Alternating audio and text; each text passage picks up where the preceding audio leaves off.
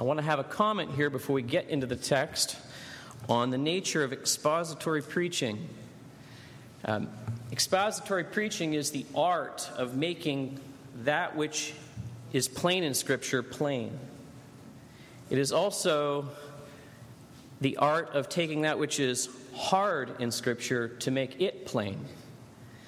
And so as a preacher opens the Word of God, and to the best of his ability, depending upon the Holy Spirit, as he explains the words on the page, what these words meant, and what they may mean now in our day, that is the essence of expository preaching.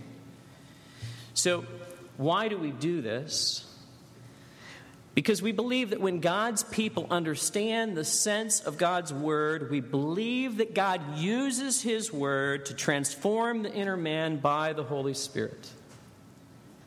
God's Word has always been the chosen instrument to create, to convict, and to conform God's people to His will and His own image.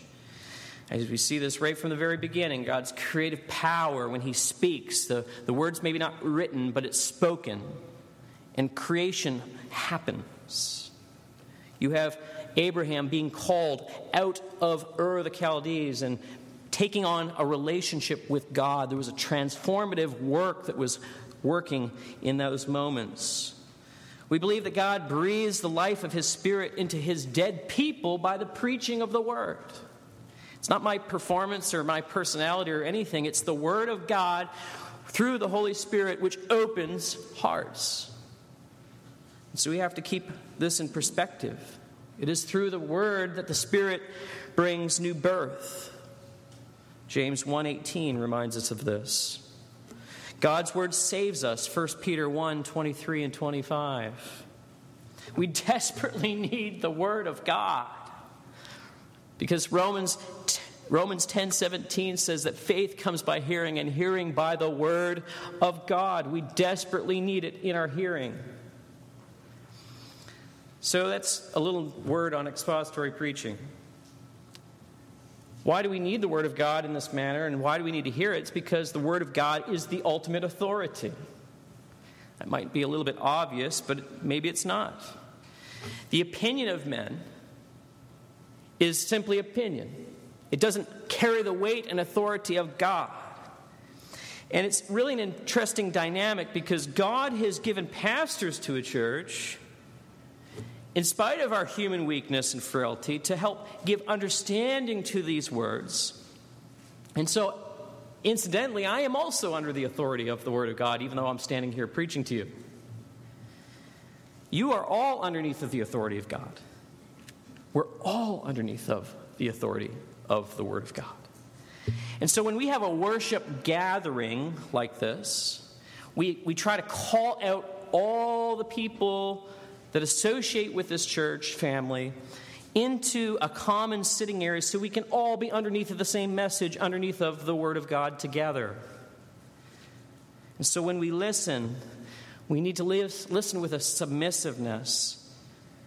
And when we do that, what we're doing is we're expressing our love for God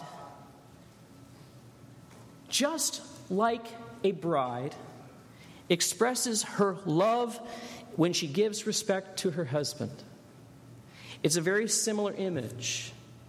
And so it's important for us to realize that we are the bride of Christ here, listening to our husband, if you will. Not me. Get me out of the picture. But the Word of God in the in the message of Christ. That's for us here this morning. And so this morning we're picking up the Word of God, and it's like we had a little bookmark and we're coming back to where we were and listening to the message that Paul, under inspiration, was giving to that bride of Christ in Corinth. And we have the benefit after nearly two thousand years to have this in our hands and to be able to listen to it as well. And so Paul, in chapter seven, verse one, he says, it's good for a man not to have sexual relations with a woman. Now, he had received a letter at a certain point in time from the Corinthians, and we suspect that this letter was written as a response to the communication that Paul had received. Paul got this letter, and so there were probably some questions or statements that they wanted some clarification on, and this is one of them. And how we know this may be the case, if you put your finger here, look over at chapter eight and verse one. He says, now concerning food offered to idols, so it's like he's picking up where another concern was and a question. Put your finger there and turn over to chapter twelve. And he says, now concerning spiritual gifts, brothers, I want you to be not to be uninformed. So he's picking up another topic of concern. And then you go all the way back to chapter sixteen. And he says, now concerning the collection for the saints, so concerning giving. So they had questions about some of these things in the life of the church. And now Paul is writing in response to this. And uh, we come to chapter seven, verse one. And uh, I want you to know that when I was a young man growing up in the eighties, in the nineteen eighties, not the eighteen eighties. I'm sorry, that doesn't even fly because, anyway. This verse was commonly taught from the King James, at least the application that I heard as a camper, was that it was not good to hold the hand of another, of the opposite sex. It's not good to touch a woman. Now, that's literally what it says in the Greek, but that's not what it literally means. And that's why we need expository preaching. That's why we need to have expository translations that help us understand the original meaning. But uh, those, you know, who have parents of teens might prefer the King James now better themselves, like myself, with young boys. But I think it's wise to avoid the potential temptation of touch, yes, absolutely. There's certainly wisdom there. But this isn't the passage to bring that from, because that's not what it says. I think how be- it's a better practice action. It's far wiser to let the Bible say what it says. Don't put a hedge around it, but let God's word speak honestly into life. God has all wisdom, and he knows what he's doing. He wrote the word of God. We didn't write the word of God. And so the big idea in this text, and I'm trying to pick up my pace here a little bit because we want to have lunch later. Um, it's good, I believe, that the, the big idea of this, this little paragraph, as I've taken time to study it and thought it through, is that Paul is saying it's not good for married people to live as if they are celibates. It's just not right. And, of course, we might say, well, of course it's not good for married people to live as if they're celibate. And but that would be too simplistic, a little bit too simplistic if we just left it there. Because this paragraph is not just highlighting a problem in logic. It's actually a gospel problem. In fact, ninety-nine percent of problems in the church, problems in relationships, boil down to a failure to apply the truths and the doctrines of the gospel clearly. And so, in verse one, I... if you have a handout, in verse one, I've kind of summarized the thought here, and there's a problem here in verse one with this question. There is a tendency to equate spirituality with a self-discipline. Now, what did the Corinthians mean by it is good? Well, the word good can have various shades of meaning. Um, here, it doesn't mean It, it's not like black and white, but it carries the idea of better, of desirable, or it's to your advantage if you don't have relations with a woman. So in other words, some in the church were advocating an asceticism as a mark of spirituality. Now, if you don't know what asceticism is, you simply need to know that it's, it's, it is a, a practice of extreme self-denial to your body. In fact, it, it can become an act of religious devotion, and asceticism at its roots is pagan. Because it, it's, it's an attempt to release the soul from the bondage of the body so that you can engage with the divine. And that's, frankly, a pagan philosophy. And asceticism, more so, is a false gospel that has haunted the church for years. In fact, in the early era of the church, many of the early church fathers misinterpreted this text to mean that celibacy was like a higher spiritual level than monogamy. This, unfortunately, wasn't corrected until the time of the Protestant Reformation. And in fact, some after the Protestant Reformation actually picked this up and carried it on, actually. There were some radical groups called the, the Shakers. Have you ever heard of the Shakers? They have little furniture things that you can get these days. But there are no Shakers left. I'm not talking about salt shakers, sorry. But those little round, little basket-y things that people used to collect, and I don't know if that's a thing anymore. But they believed that it was immoral for married people to have relations. And so you know the effect of that. Well, there's no, they died out. Didn't didn't work itself out. You'll catch that later over lunch. But asceticism is a subtle belief, though, that the cross is not enough. It's an inappropriate punishment of the body designed to boost your spiritual credentials with God and with man. And spirituality should not be equated with an austere self-discipline. That's not what it's about. Turn with me, put your finger here, turn with me over to Colossians chapter two, verse twenty. Chapter two, verse twenty, I'm going to read a few parallel points in which Paul makes this point a little more clearly. Colossians chapter two, verse twenty says, "If with Christ you died to the elemental spirits of the world, Why is why if you were still alive in the world do you submit to regulations? Do not handle, do not taste, do not touch, referring to those things that all perished as they are used, according to human precepts and teachings. These have the appearance of wisdom in promoting self-made religion and asceticism, severity to the body, but they are of no value in stopping the indulgence of the flesh." They don't have a value, because God is saving us with the Spirit and all of us. It's all Him. Turn over to First Timothy chapter four, verse one to five. You'll also see another text here where, where Paul is, is, is communicating how it, he says, "Now the Spirit expressly says that in the latter time some will depart from the faith by devoting themselves to deceitful spirits, teachings of demons, through the insincerity of liars who con- whose consciences are seared."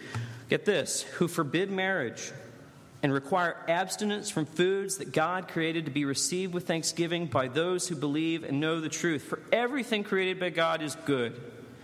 Nothing is to be rejected if it's received with thanksgiving, for it is made holy by the word of God and prayer." Now, does this mean that dieting is ungodly? No. No.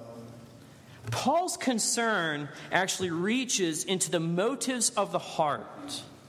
It's really getting to that why we do what we do. And there are a lot of people who believe that self-discipline, even unbelievers believe in self-discipline, but they don't actually do it for an interest in the glory of God. They're not doing it because they want to please and honor God. They're not doing it to take care of themselves. In the last chapter, in uh, chapter six, verse twenty, it should be on your page horizon. "You were bought with a price, so glorify God in your body." That's the command. Glorify God with your body. That's the idea. And so Paul is getting to the motivations here, because glory is a motivation word. Now, what he's saying here in this text as we keep going is that celibacy, though, in marriage is not good. So let's look at the principle in, in verse two. In verse two, we, we've seen verse one, the problem, and now we're seeing a principle in verse two. That the act of marriage was designed by God exclusively for marriage. Verse two, let me just read it again. "But because of the temptation to sexual immorality, each man should have his own wife and each woman her own husband." Now, this truth goes against the grain of our human desire for freedom and independence. It's an authority issue. We want to be in charge of our own life and do life the way we want to do it. But God says it's not the way it should be. In fact, you put yourself in a very vulnerable place if you don't follow what God commands. God has designed marriage relationship with covenanting together as designed to protect us emotionally and physically. See, God knows that temptation is real.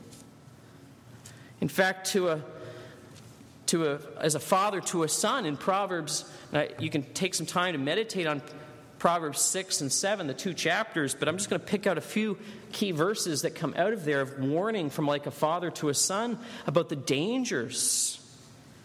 In Proverbs six, twenty-seven to twenty-nine, um, Solomon writing says, "Can a man carry fire next to his chest and his clothes not be burned? Or can one walk on hot coals and his feet not be scorched? So is he who goes into his neighbor's wife. None who touches her will go unpunished." In verse thirty-two, he says, "He who commits adultery lacks sense. He who does it will destroy himself." Chapter seven, verse twenty-one to twenty-three, he says, "With much seductive speech she persuades him, and her mouth smooth talk she compels him.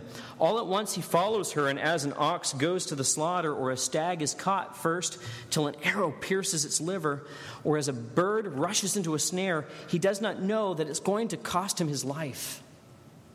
These are warnings sent by God because he loves and cares for us, and he knows what's best for us ultimately. And so in this verse, chapter two, Paul is laying out a principle that each man should have his own wife and each woman her own husband. It's reciprocal. So if you are married, God has given you a husband or a wife as a safeguard for you. If you're a married man, then God has given you a wife. And if you're a married woman, you have been given a husband as a safeguard. Now, some, incidentally, have used this text as a as a way of promoting celibacy as if it's a, of a higher level, because what is marriage? Is this simply a, an escape valve? I mean, just is this just for the people who can't handle life, you know, not married? And that kind of argumentation reminds me a little bit of, as newlyweds, we were attending a Christian university in South Carolina, and some friends of ours who had been married after us, maybe within a year or so, Um, used to joke, "It's okay now, we get a license." Well, that's not really, that's not really the point. Uh, it's not escape valve, and, and, and an escape valve mentality cheapens God's intention for marriage too.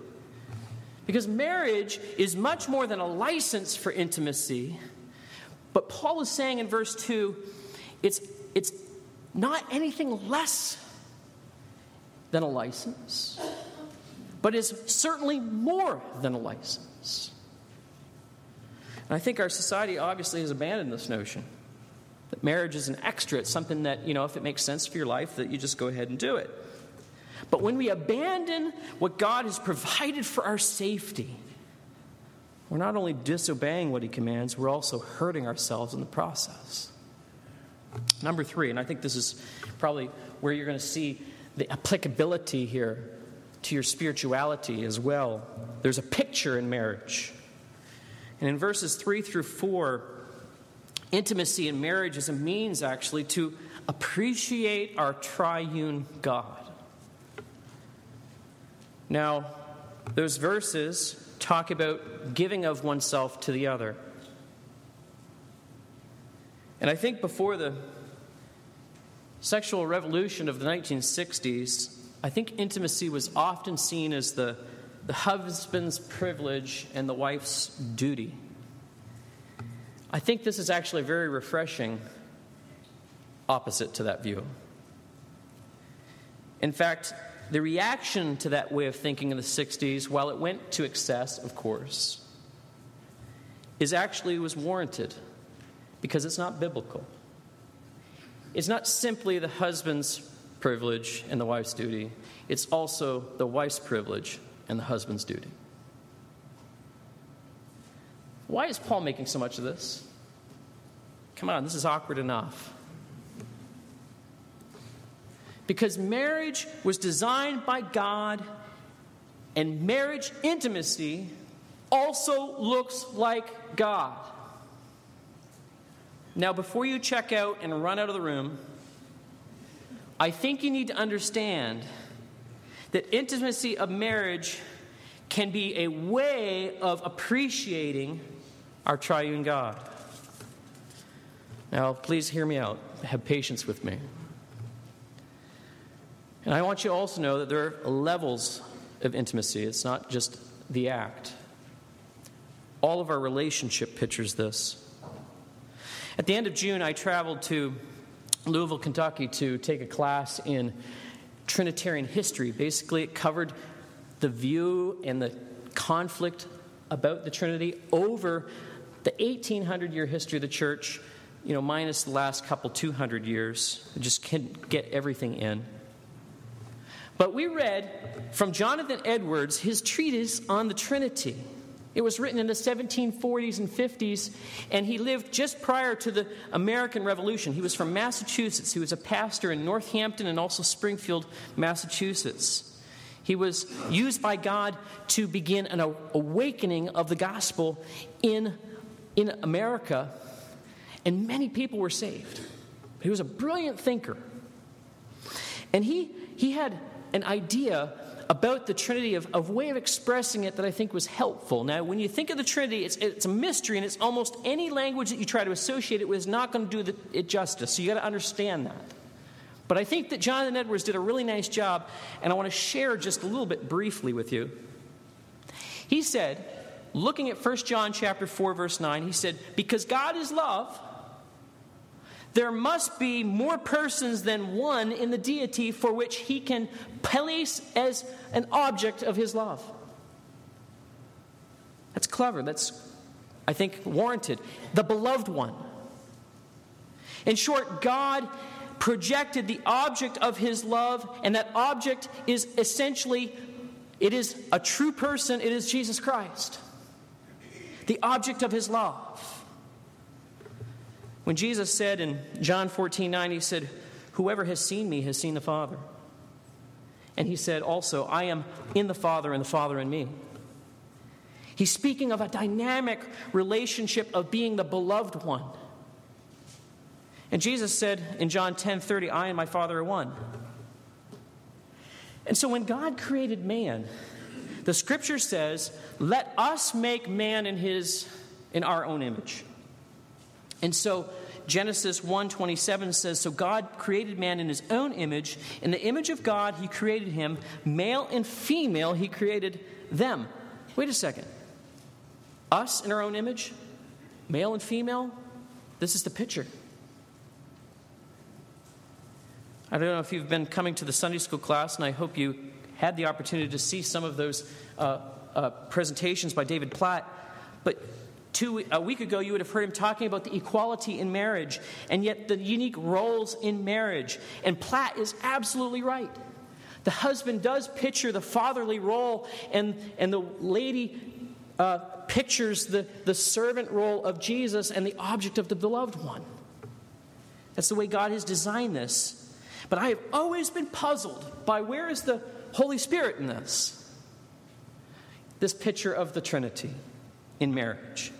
And Edwards was so helpful to me, because he says that since God is love and he has an idea of himself out there, standing as a distinct person, he says, this quote, he says, "There proceeds a most pure act, an infinitely holy and sweet energy arising between the Father and the Son. For their love and their joy is mutual, in mutually loving and delighting in one another." And that mutual delighting in its perfection is the Holy Spirit. Now, you might say, well, thank you for that. But how does this fit with marriage? Well, God has made within us an intense desire for intimacy on multiple levels. And God has designed the marital intimacy to make the two become one. And in the broader context, in chapter six, Paul has said, you know, the two will become one flesh, so be careful who you're becoming one flesh with. So he's saying that when, when, when intimacy between a man and a woman occurs, and they have great delight in one another, there is in that a display of the love and the joy and the happiness that exists in the Trinity. That is, the Holy Spirit is existing between the two. Now, I believe that intimacy is intended to picture that inter-Trinitarian relationship. But I think it would be good for us to realize that marital intimacy is more than sex. It involves a spiritual intimacy where we're sharing together on the same plane delights about God. And we're sharing with one another in worship and reading the Bible together, and we're praying together, we're worshiping together. There's recreational intimacy that can occur. I mean, doing activities together, maybe it's biking or jogging or running or crosswords or walking or what, whatever it is, and you're enjoying that sweetness together. That's a picture of the Holy Spirit and the communion. You can have intellectual discussions where you, you, you know, maybe you don't like the Trinity talk, but some in here might love the Trinity talk, and if you talk together as a, as a couple, like my wife would love this Trinity talk. And so when we talk about this, we're like really intimate because we, we're thinking deeply about things. Emotionally, some of us are more emotionally built. So when we share those emotions together, there's a harmony and intimacy and a sweetness that pictures forth the joy of the Holy Spirit and the love of the Holy Spirit. Now, marriage is not simply a license for physical intimacy. Marriage exists for companionship in the picture of the triune God that we worship. And I am so thankful that He created it. To enjoy marriage is a great gift. And I will have a few words in a moment for those who feel, well, I don't really enjoy it right now. I want to encourage you later. But we need to move on. Verses five and six, there's a pattern here. There's a pattern. There's faithfulness to intimacy in marriage. The very the fact, you know, if we are faithful to intimacy in marriage, it's like a spiritual discipline, not a self-discipline, but a spiritual discipline. Now, I have to make a comment about verse six and then look back at verse five for a minute. But in verse six, he says, "Now as a concession, not a command, I say this." Some have interpreted this, which is kind of ambiguous, as referring to what will follow in Paul's flow of thought. But Paul very characteristically says this as a look backward. There's a tendency in Paul's writing to be more looking backward than forward when he says this. And so some have said, well, if he's referring to, you know, I wish that everyone was like myself, and that really that marriage is just a concession. It's just, you know, it's for those who are weak and can't handle it. That's not what he's saying. He's actually looking at verse five and saying the normal pattern ought to be intimacy in marriage. But if you're going to take a break, do it for this reason and don't do it for very long. That's the concession, I believe.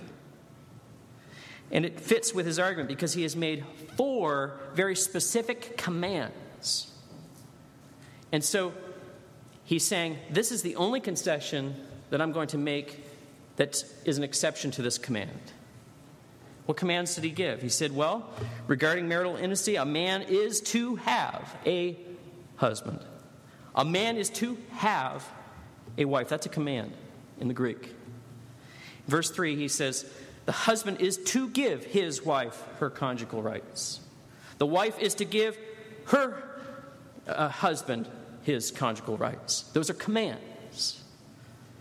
And so Paul is saying here, as I believe and as I interpret this to the best of my ability, that this is the only legitimate interruption. It's for short periods of time, mutually agreed upon, like prayer, and maybe some fasting thrown in. In verse five, it says, Do not deprive one another except for perhaps an agreement for a limited time, that you may devote yourselves to prayer, but then come together again so that Satan may not tempt you because of your lack of self-control. Paul is here saying how important it is to be consistent in this, if you will, spiritual discipline, because what it does is it provides a hedge of protection within your relationship and doesn't subject you to temptations. And with all these, there ought to be a mutual agreement if there is an interruption to this. And if so, and if you're not in mutual agreement, you're really depriving one another. You're depriving them of the joy and the happiness and the love. And at worst, as already mentioned, you might actually put them in a place in which they may fall into temptation, into the temptation of Satan. Now, there are times in marriage where it's appropriate to make this concession, particularly in times of grief. There's time where you need to just reflect and pray. Maybe there's prolonged illness. Or maybe there's a need for repentance in one particular partner. And you need to have that time to, to get close to the Word of God and to the Holy Spirit, and do there needs to be a working in your heart.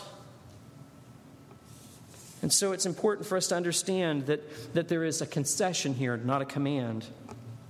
And that that means that there are times when it would be most appropriate. And so Paul's argument is, is really consistent throughout this whole little paragraph. It's not good for married people to live as if they're celibate. So what does Paul think about singleness? He's got an awful lot to say here about the married folks. What about those single folks? Well, I believe that in verse seven, he projects a possibility. A possibility. That's in the blank there, number five, a possibility.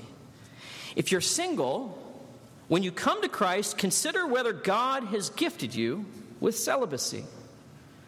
So in verse seven, he says, I wish that all were as I myself am, but each has his own gift from God, one of one kind and one of another. A gift. Marriage is a gift, as well as singleness is a gift. We must realize that just, just because singles may have temptation, married folks have temptation as well. And no matter what calling God has placed you in, He's going to equip you for that task and that momentary position that you find yourself in. Marriage itself is a momentary uh, institution. When we go to heaven, we will no longer be given in marriage as we understand it today. We will have relationships, but it's not going to look exactly like it is today. Paul is clear, we must not equate marital status with spirituality. Now, do single people, do single people picture that Trinitarian relationship? They do. And they do so in their relationship with Jesus Christ. In fact, married people who may not have the best of relationships with their own spouse can actually still have an understanding of what this is like with their relationship with God and Christ through the gift of the Holy Spirit. Because the Holy Spirit gives us the capacity to love Christ as the Father loves Christ. And our affections and our desires can grow for the one who loved us and died for us and gave himself for us. And so we can have relationship with the God and uniquely, and we can understand it and appreciate it. So single or married, Paul is saying, look, each of these in their context is a gift. Wherever God has called you into relationship to Him, consider the possibility of how God has called you. And that might be that you have been called to singleness. And it may only be for a season. It may only be for a season. And it may be for a lifetime. A topic like this can be difficult, obviously, for obvious reasons beyond, you know, the obvious ones. But you may have had, for example, a very difficult past in which abuse has occurred. And even in marriage now, you might have a real difficulty in seeing how intimacy might be a way of understanding the Trinity. That might actually feel like a mocking thing to you. But if that's the case, we don't want you to suffer under the weight of anxiety and fear. We don't want you to underst- we don't want you to think that you'll never know and understand the joy and the happiness of marital intimacy. Christ is a healer of souls. And he can bring p- relief from the bitterness and pain that we experience in this life. It is a work of the Holy Spirit that's miraculous. But the way this begins is we've got to tell Jesus all of our sorrows, all of our cares. And secondly, you may need to come underneath of the care of someone, a brother and sister in Christ who's mature, who is a wise counselor, who can help you work through some of these difficult burdens that you may be bearing. I want you to know, as a pastor couple, Abby and I would be happy to speak confidentially with anyone to take care of you.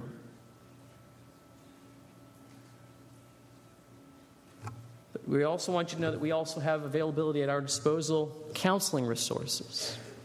We don't want anyone to feel like they can't potentially understand the joy that can be theirs in marriage. I think it's important for married couples to remember that not all intimacy in marriage has to be sexualized.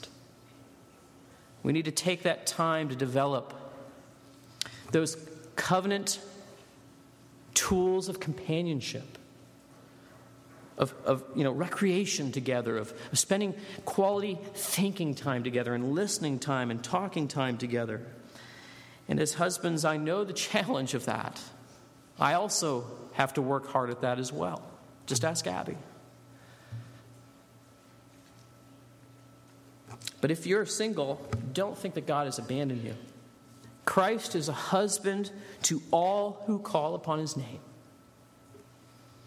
And so I think it's important for us to understand these truths, because through the cross and through the gospel, we are not spiritually less if we are single. We are not spiritually less if we are married. We are everything because of Christ. And so we need to develop a deepening relationship with God through his word. And prayer is a real means of finding that relational intimacy with the one who will never leave you. He will never forsake you. And that's where it begins. And the journey couldn't be yours. And so I want to encourage you.